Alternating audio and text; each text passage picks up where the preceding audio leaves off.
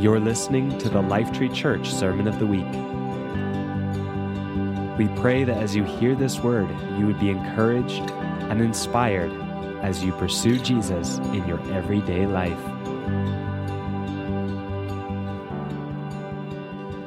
Good morning.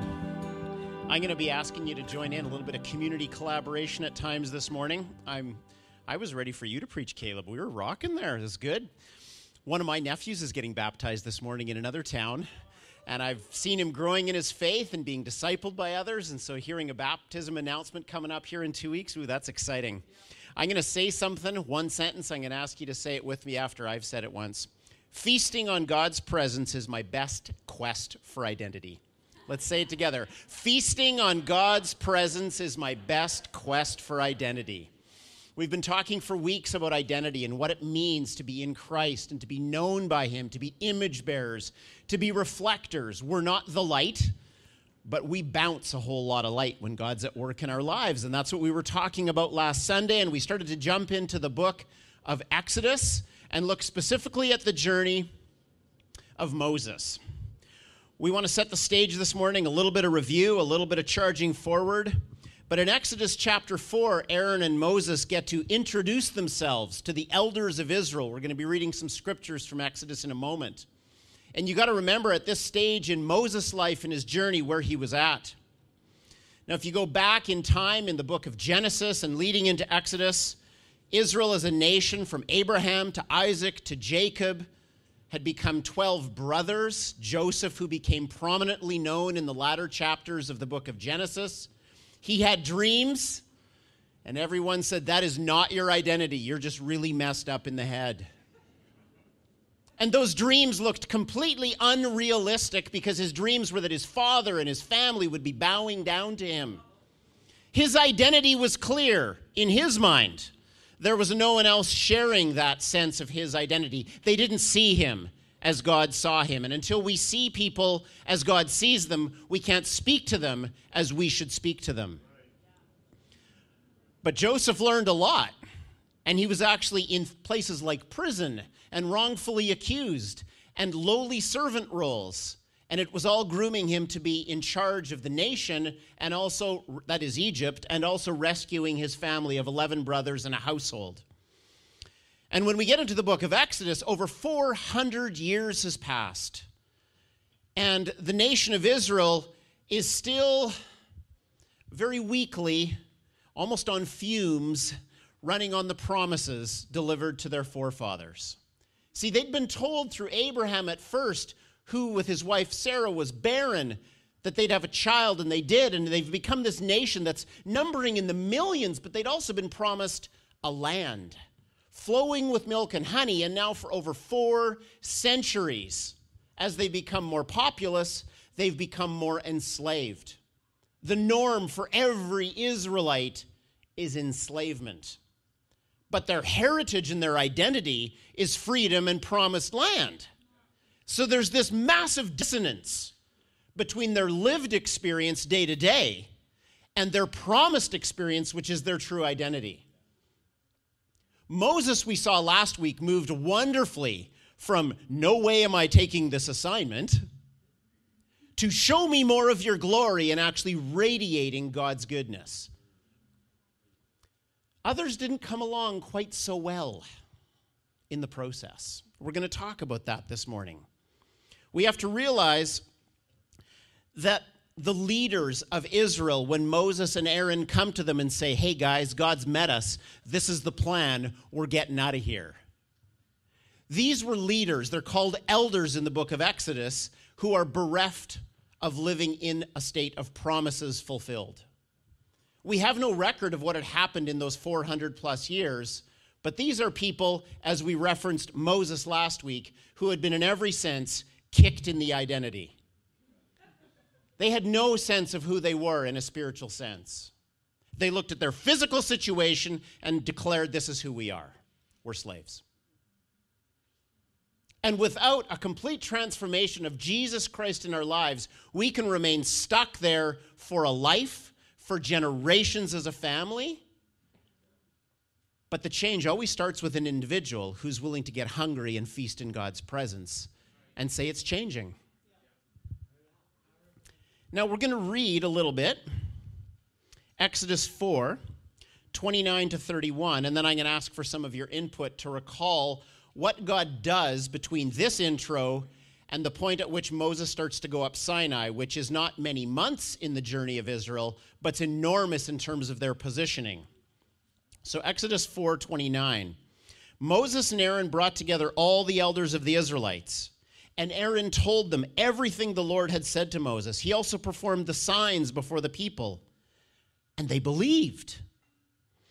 And when they heard the Lord was concerned about them and had seen their misery, remember, 400 years of crying out, they bowed down and worshiped. Now, I want you to just try to get a grasp of it if it was your great, great, great, great grandfathers enslaved. And then your great, great, great grandfathers, and then your great, great grandfathers, and then your great grandfather, and then your grandfather, and then it's you. And then someone comes along and says, You've been listened to. You'd be like, Well, we've all been crying out. Okay, prove it, right? And, and Moses and Aaron had a few signs, right?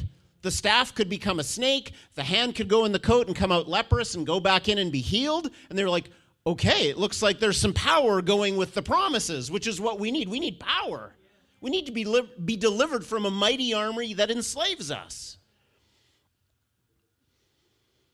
But my sense is, as I note, the record shows us nothing. These people had not been living in promises. Now, in a moment, we're going to read from Exodus 24, where things have shifted a lot. But let's stay there for a moment. They're in Egypt. Moses and Aaron have said, This is where things are heading. Their hopes are, are coming up. They're starting to believe that God's a promise keeper. They've been listened to. And by the time we get to Mount Sinai, where we read next, if you know scripture, you know a lot of things happen. I just would like popcorn comments out. What does God do between now, when they bow down and worship, and Mount Sinai after they are in the wilderness and Moses is about to get the tablets on the mountain? What are some things God does? It doesn't have to be chronological. What does God do for them in their community? What does He do to deliver them? What are some of the instances? He feeds them. There's manna, there's quail. He parts the Red Sea. And in the process, what happens? Wipes out the entire Egyptian army. Now, people said deliver them, but if you don't know the Bible super well, you might not know all the plagues that happened that came to the deliver them part, right? The firstborn son of every Egyptian household was slain by the angel of the Lord passing over the nation, but not a single person in Israel was harmed. Okay, so there's a lot. There's water that has come out of rocks there's multiple millions of people when they said, We're tired of just bread, God gave them all meat. So, the extent, the magnitude, and the consistency of every day something new in this faith journey, pardon me, hallelujah, the, the, the, the, amazing unpredictability in this new faith journey, they've gone from 400 years of stagnation to every day waking up and going, okay, we'll start out with bread that comes down from heaven overnight while we sleep and then we'll go forward. And there'll be, no one said it yet, I don't think, a cloud, right, all day long, and then fire all night long. There will always be a visible presence of God in our midst. Like these people have had their lives changed. Now, we mostly think of Moses as the guy who gets to do the mountaintops, right? But maybe you've missed this little scripture text that we're going to read here Exodus 24 9 to 11. Moses and Aaron Nadab and Abihu, and the 70 elders. So, how many of them are there? 74 people.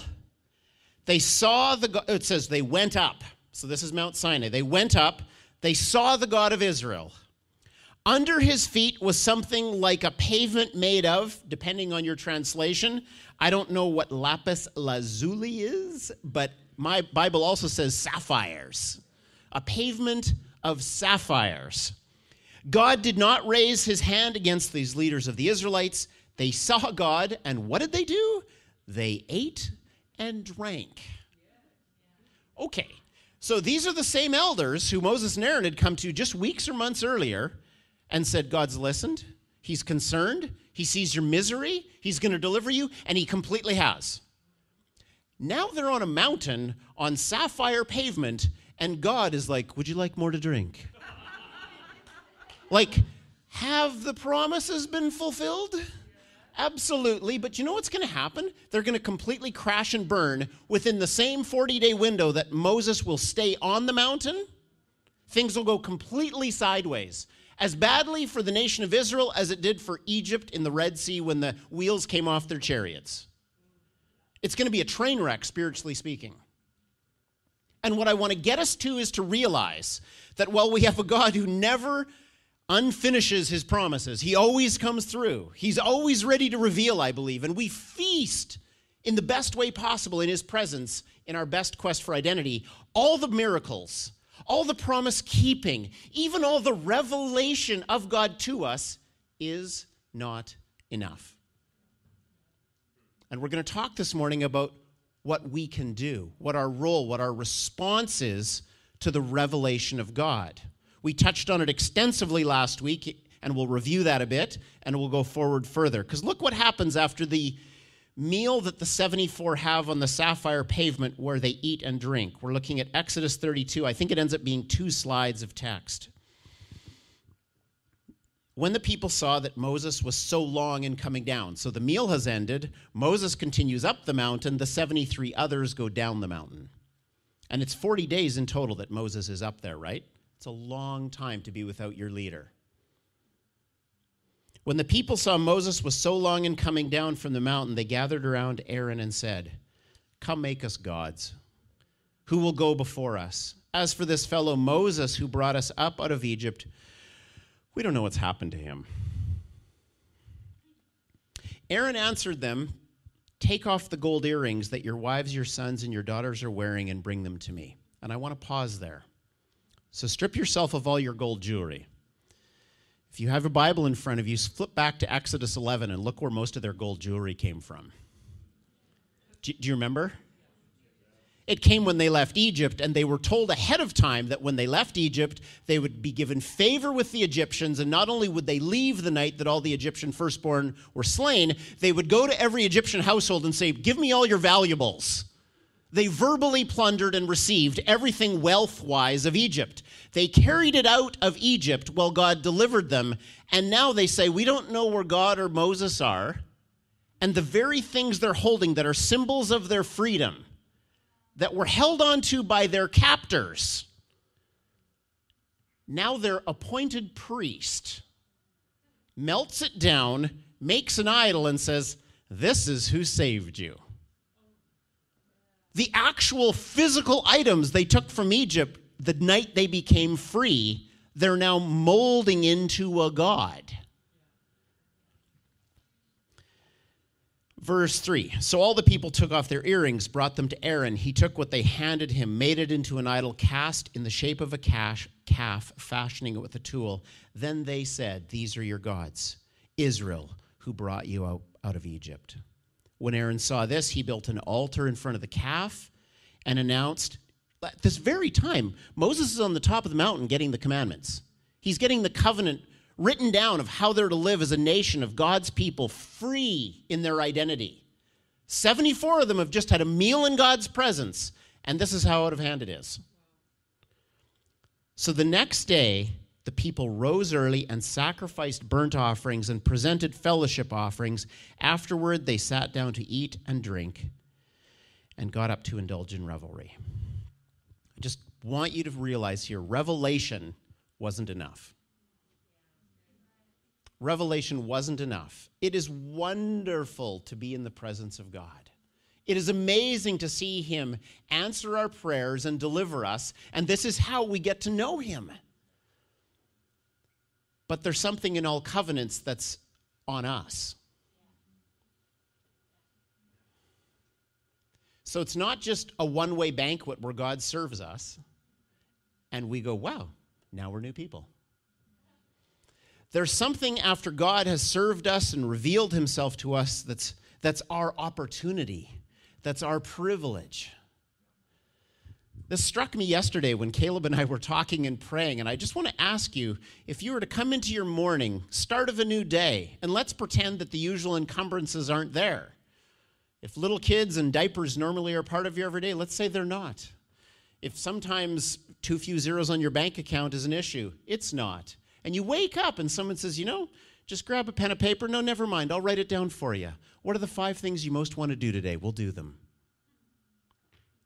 Who puts down in their top five, I want to spend time with God?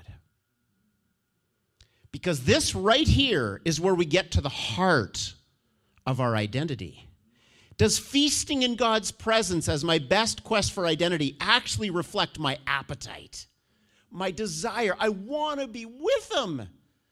If you could take away all the encumbrances and all the hindrances, would you run to Him? Would you say, I get all day? I get to be with you for you to reveal more of you, and I get to know you better. And in the process, I become clearer on who I am. This hadn't been cultivated in these elders' lives yet. And what we see time and again in their journey in the book of Exodus and beyond is that when pressure comes, when challenges come, they cry out, right? And they don't cry out and say, God, you are awesome. We're so looking forward to your next manifestation to deliver us. Do you know what they usually cry out? Could we please return? Could we please return to Egypt?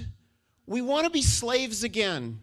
We want the same food as when we were enslaved. We want to be in the same place as when we were enslaved. We liked it there, it was predictable. This faith journey where we don't know how God's going to show himself, it's freaking us out. And he keeps feeding us and, and tending our needs, and our clothes don't wear out, and we're not sick, and our enemies are vanquished, and there's cloud and there's fire. But can, we just go back to Egypt? Think about it, guys. There's something of that in the heart of every person who doesn't got, put him on the top of their list.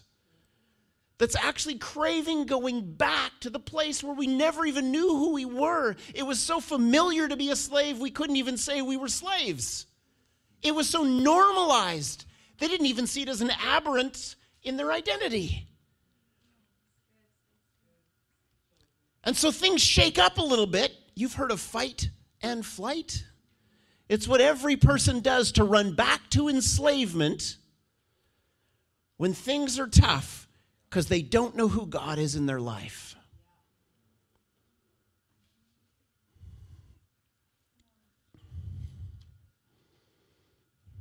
Now, we do know, and we talked last week, that in Exodus 34, Moses coming down off the mountain was so radiating the glory of God. It was physically visible. This guy, pre electricity, was glowing. So much so they weren't going, wow, I want to touch it. Your glory, you're walking. No, they were like, could you cover that up, please? That's just too many watts. And so he would go in and be in the tabernacle with God uncovered.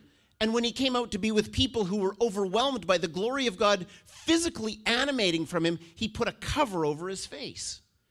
And reflecting, no pun intended, on that, Paul writes in 2 Corinthians 3 We Christians have no veil over our faces. We can be mirrors that brightly reflect the glory of the Lord. And as the Spirit of the Lord works within us, we become more and more like Him. This is the role of being an image bearer. We get to reflect the light of the glory of God in us, and it comes off of us. So He reveals Himself to me and to you, and we in turn reflect Him to others. This last week, I get to this point as I'm preparing to speak where I know there's a certain amount of text on paper when it's printed out that's manageable. And then there's a certain point where you start scrolling your monitor and it's just like, okay, this is a month of Sundays. I'm going to have to figure this out. I got to that point and I was going on my evening walk and I was praying. I said, Lord, I don't know what to do. You've given me enough to preach for 100 hours, and I've got not that many minutes. Can you make sense of it for me? I don't know where each person's at. I don't know where our hearts are. I don't know what people are hungering for, but you do. You have this ability to take one word from my mouth and apply it a thousand different ways to people's situations and their needs. So I need you to show me. That was my prayer. I was out loud. I got into bed. And he just started to pour out over me so much goodness and so much clarity. And I was so tired at the close of my day, I added another prayer. I said, Okay, you are answering, but the timing's a bit off because I'm really tired.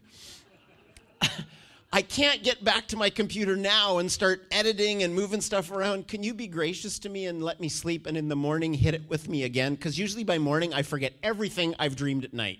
I don't know if you go brain dead while you sleep. I can have the most awesome dreams in the middle of the night. I'll wake up, go to the bathroom next morning. I think I had a dream last night. I can't remember. So that was my prayer. Can you just patiently wait? I got up in the morning in amazing sleep. The thought I'd fallen asleep with was the same thought I woke up with. And I just went, I was just like, oh, this is great. This is epic. And I went on my morning walk and I was just like, Lord, this is so cool. And I was just like, okay, let me get this right. Let's start talking about what you did and how you showed up to me personally so that I can take advantage of this opportunity that we have in our relationship together. You hear, you're a hearing God. You care about my little situation so much that you get right in there with me where I am. You speak. When I ask for a specific word, you specifically speak to my situation. You want to see me succeed so that you get more honor and you get more glory and you look better than you already do. You want that for me. You want to use me because what I what I felt more than ever was you want this to work. You want your word to be powerful and to change lives and to affect people's situations. You're trustworthy to answer. That was off one little event over the course of 12 hours. I came out with a week's worth of praise opportunities because God was real to me in specific ways. Guys, that's feasting on His presence in my quest for my identity.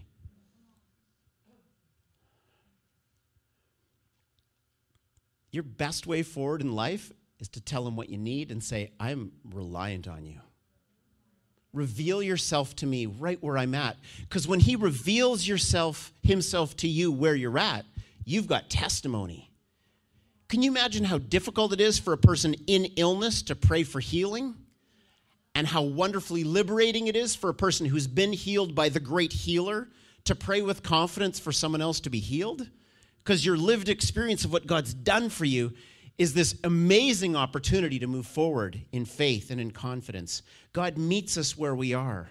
Our point of need becomes God's point of revelation. Can you say, My point of need becomes God's point of revelation?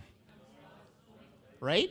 So, wherever you're at right now, if you say to him, I need this of you because you're a God who provides my needs, and I'm looking to you, I have nowhere else to look. He meets you there and he listens and he hears and he responds, and you've got testimony. He's revealed himself to you practically and personally. We talked last week about kind of a four step approach to getting your identity pulled together. And it starts out very fundamentally rudimentary. It's kind of like I called it your resume and your feelings. It's what I'm doing and where my emotions are at. That's the worst place to be from an identity perspective, but it's usually where we start. You have some victories? I am awesome. You have a major defeat? I suck. And you can be just riding this crazy wave of experiences and emotions based on the flavor of the week or the day in your life. And it's a huge step forward in your personal growth to move from what do I do to who am I becoming. It allows you to realize you're on a journey, that you're going from actions to character development. And it's a wonderful way to set goals and aspirations in our own lives. Whether we believe in Jesus or not, it acknowledges that there is work to be done in our lives. When we have a newfound faith in Jesus, we get to brag about Him rather than ourselves. We move to His resume rather than ours. So we graduate to what has God been doing in our life. And this is exciting until you're 400 years in slavery and it seems like God's not doing anything. And with the resume being so lean, we go back to a weak identity. And so, the place we're wanting to get to, where these elders of Israel hadn't yet progressed, was who's God to me? From what I do to who I'm becoming to what God does to who God is. And the beautiful thing is that when the book of Exodus gets rolling and the burning bush experience for Moses happens, that's where God starts the whole experience. I'm here to tell you who I am. Everything you're going to feel unable to do, the response is, Who's God? Not, not what, what do you have for skills? Let's never confuse that our ability determines what we'll get to do. okay? Our ability never determines what we get to do, it's our willingness to rely on God. Okay?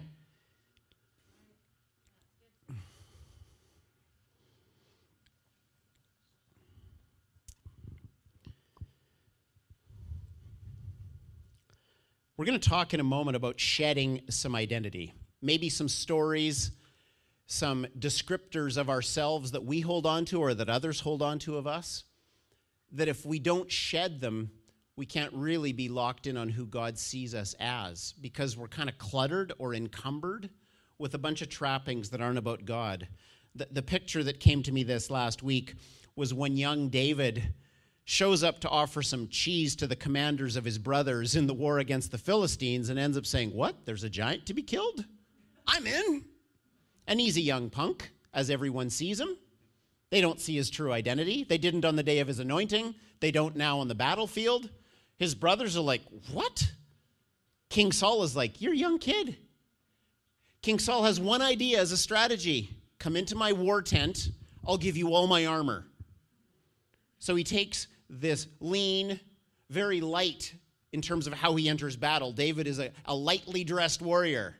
He, he dresses like a shepherd because that's what he is. And when he's previously killed bears and lions, which he says is part of his resume, and it's truly, he says, God's resume. Uh, Saul says, No, no, we'll, we'll give you a king's identity. We'll put on all sorts of armor and plating and protection. And all that David gets out of is like, I can't move. This isn't who I am. He tosses off all the armor. He goes out. He's got one more naysayer. It's Goliath himself. Not just his brothers, not just Saul, but even Goliath. Like, what, am I a dog? You're sending little boys after me? No one believes who he is except for him. But he knew precisely who he was. And he did a God sized job because he had a God. But he had, to, he had to let go of, he had to shed all the identities everyone else was saddling him with. I had someone chatting with me this week, and they said, You know me, I'm grumpy. I was like, You want to live with that? You want to live with, you know me? Like, if, if you really know me, what you'll know, I'm grumpy. And we might say it tongue in cheek, but there may be some truth in our own hearts that believes a whole lot about us as people and how we see others whom we're called to see and speak to as God does that needs to be shed. Let's remember feasting on God's presence is my best quest for identity.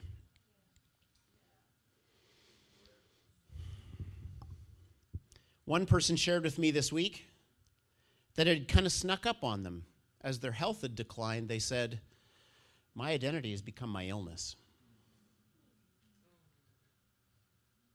You get up in the morning and you don't feel good, and it's a struggle to stay well and you used to be a certain way and you're not anymore, and people start to relate to you around your illness rather than your identity. And over time, it creeps in. And time passes, and that actually starts to become your safe place. You know me, I'm sick. I'm a captive, I'm a slave. I like to please other people. I never feel quite myself. Someone else told me this week that on a certain significant event in their life, their aunts gathered around them and said, This is what's expected of you now. And that stuck with them for life. This is what's expected of you now. This is your new identity, we're telling you. And it wasn't God's identity for the person. I met a friend a couple weeks ago in a grocery store parking lot. I had known her years ago she's at this crazy beautiful spot with Jesus. And I, uh, What's taken place? I wanted to know. What's been going on in your life since I last saw you? Because her identity was not what it is now, I could tell quickly. She said it was so hard for me to figure it out.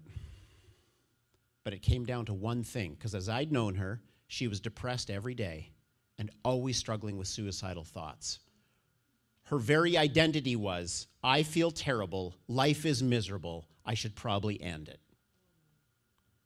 You know what shifted it all? She ended up in a person's office who was counseling her. And they said, Until you forgive your mother, there will be no way forward in your life.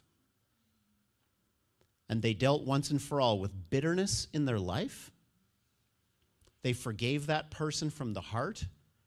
And then the part that really blew them away because they thought the meeting was over that person advised them now tear up the paper on which you wrote everything you're forgiving them for. It's done, it's over. You walk out of here, you let her go. And she said it was like snapping fingers in the heavenly realms. The depression lifted, the suicide quit. She's a new person. She's who she really is in Jesus.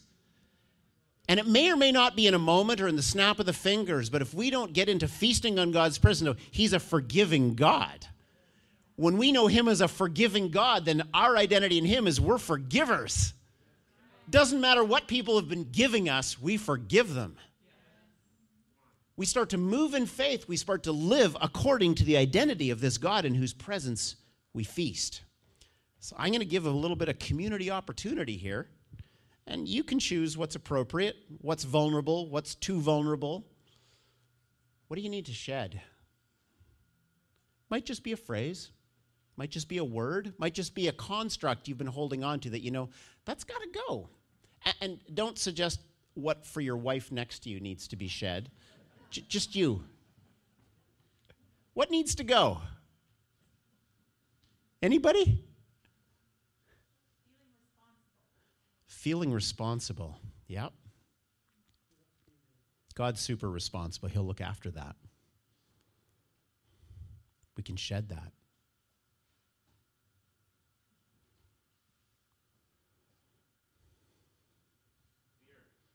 fear, shame, lack. I can't. I'm not enough seems to be one of the most successful false identities. I don't have enough. I'm not good enough. They won't accept me.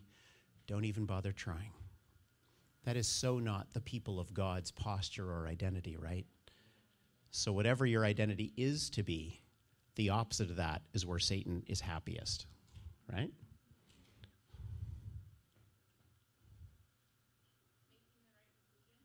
Making the right decision. Yeah, it's not up to us. No. He's a father, and he's got the heart of a mother. And he loves our spouse, and he loves our kids, and he loves our grandkids more than we ever could. And if we're able to let him do the loving that he's perfectly good at, we can enjoy feasting in his presence say lord you do my family for me please you do my family for me i don't know how to be everything that i'm supposed to be but you're enough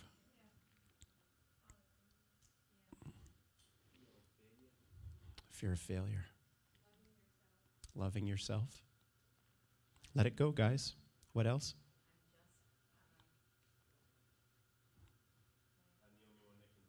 Yeah.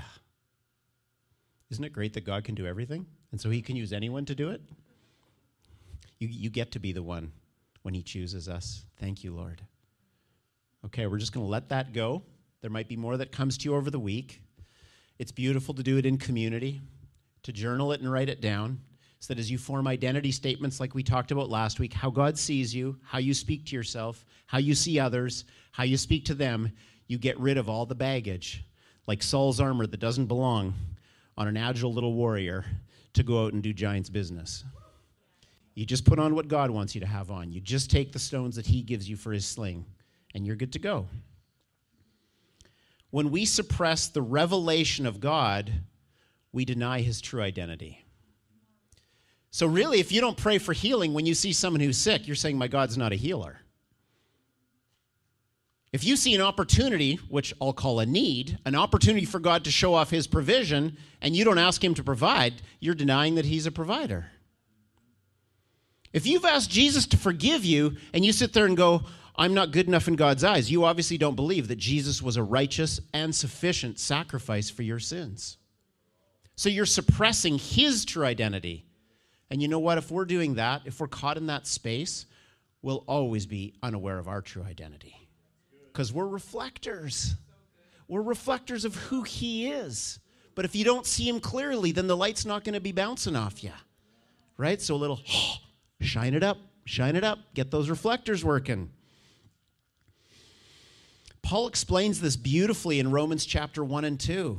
He talks about what theologians just call general revelation. You just got to look around when the sun's shining today and you see everything around you go, This is God this new moon we've had this week and a, and a sky full of stars. I walk out there and I'm just like, you pulled this all together? You did all this? And someone's saying this is chance? There's not even intelligence behind all this? And Paul says in Romans 1 and 2 if people are seeing that and they're denying God and his true identity, he gives them over to depravity. They can't even think right. They get into an identity crisis. You can't get yourself out of an identity crisis without getting the right view of God. Because if you can't see Him right, you can't see you right. There's a couple ditches there if we don't get that correct. We'll either overshoot our mark if we haven't recognized God for who He is, we'll declare ourselves divine, or we'll undershoot when Psalm 8 says He made us a little lower than the angels. It's like, whoa, this is amazing how he made us. We'll forever be struggling with a grasp on our true potential because we don't believe we're made in his image. And we got to land where God lands with us. We got to tell ourselves how God sees us. We're not divine, but we're reflecting the divine. So when you think about those Hebrew elders who can have a feast in the presence of God on sapphire pavement and end up making an idol that they worship out of the gold jewelry that they got off of their former captors, and they get it that wrong. I feel compelled to share with you Hebrews 11:6. Everyone who comes to God must believe that he exists. I don't think they were questioning that. And that he rewards those who earnestly or diligently seek him. There's a component in here of diet, which is why I chose the word feast. There's a component in here of rhythm, of regularity. There's a component of longing, like on my top five, God's at the top. That we're hungry for God, that we're earnestly seeking Him, that we're diligently, daily going after Him, that we want Him, His presence, and understanding Him better more than anything else because He is life itself. It requires discipline to appropriate the revelations of God so they become personal promises which shape our identity. I won't ask you to repeat that, but I will read it again. It requires discipline to appropriate the revelations of God so they become personal promises which shape our identity. So, the prayer for our lives in this type of setting with this teaching would be show me how to hold on and to grasp the revelation you've given me when you do something in my life, don't let it be wasted on me.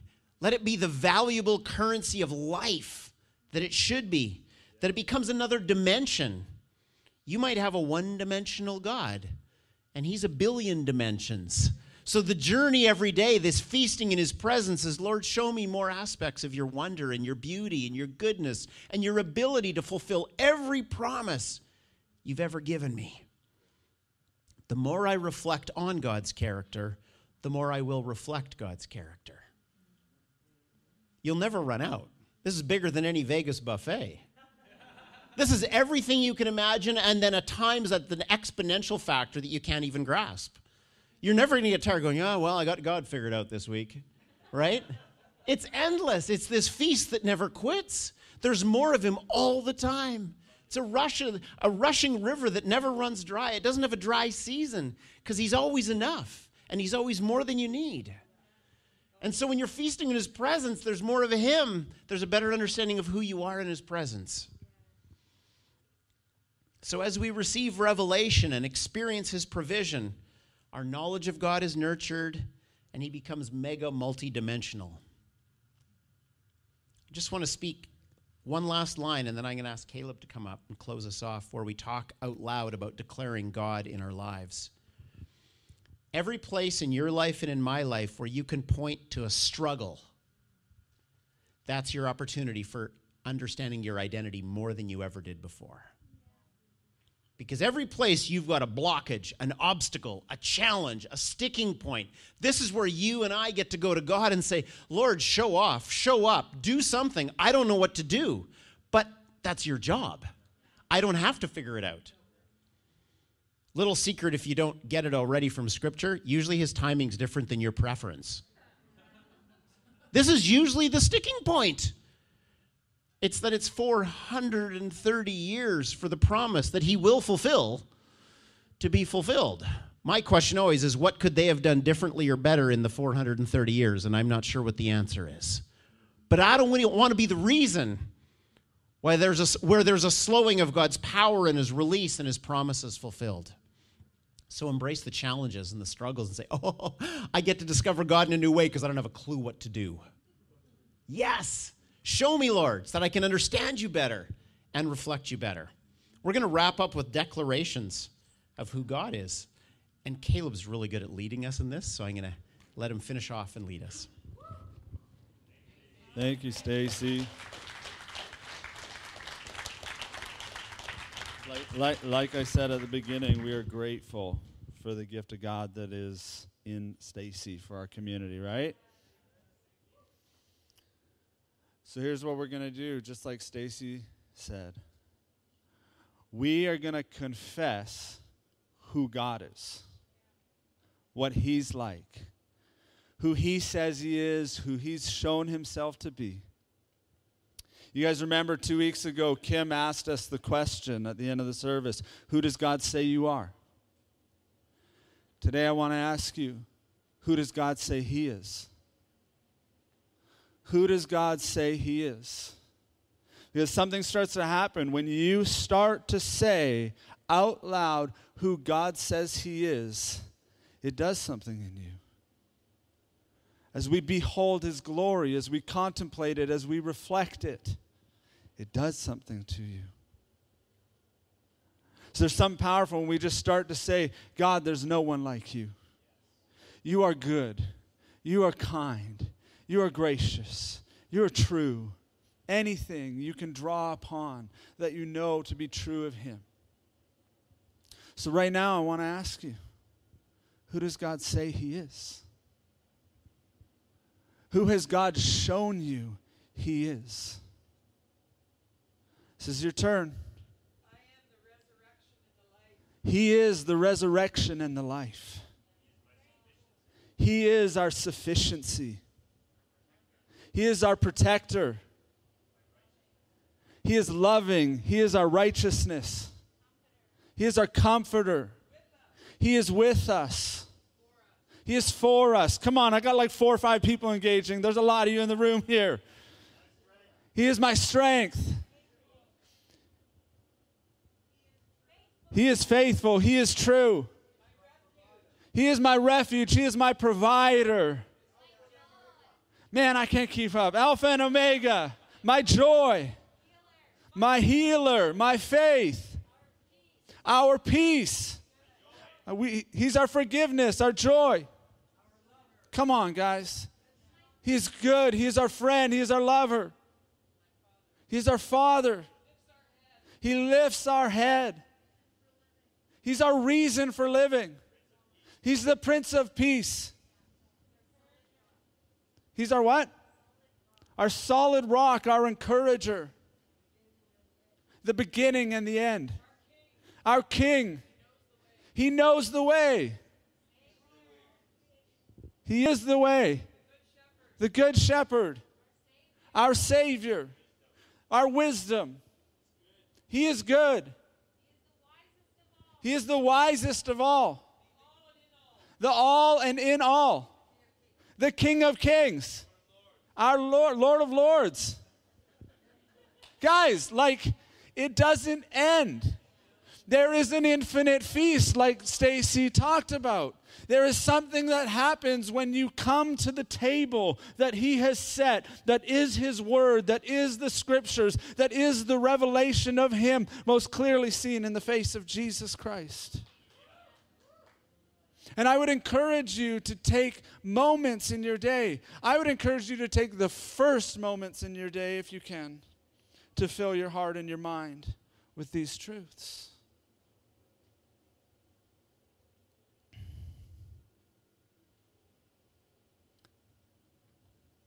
Every time you speak out who He is, it's like the target is set, the bullseye before you of who you are, of who you're made to be.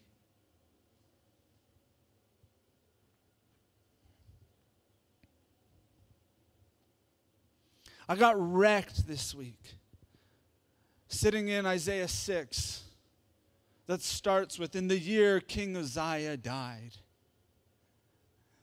This great king who lost his way, we won't go into a story, but and then he saw the Lord. And it tells us that Isaiah is undone by it. And he's sent with this revelation to a people who aren't going to get it. And but just like stirring in my heart for us, Lifetree Church, is that we would know the beauty of our God, His goodness and His glory, and all these things we're speaking out. And we would stand in this city as reflections of that light. There are people lost in darkness who do not know that He is good.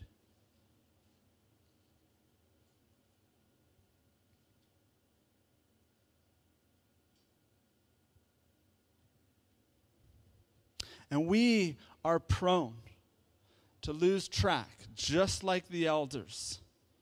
Do not walk away from Stacy's message and be like, those stupid elders. you know, like, we are so prone to forget. That is why we must again and again, the disciplines, the rhythms, feast on God. We're going to pray and let you go. Father, we thank you. As we sang this morning, only you can satisfy. You taste good, Father. You fill us with strength. And I ask, Lord, for eyes to see and ears to hear and a heart to know you to be released to us right now in this moment. That we would walk from this place with that. Eyes that see you, ears that hear you, a heart that knows you more. That we might know you more and make you known in this city in Jesus' name. Amen. Thank you for listening to the Lifetree Church Sermon of the Week. At Lifetree, we are a family all about declaring and displaying Jesus to transform lives and benefit our city. If you'd like to find out more about Lifetree, you can find us online at lifetree.ca.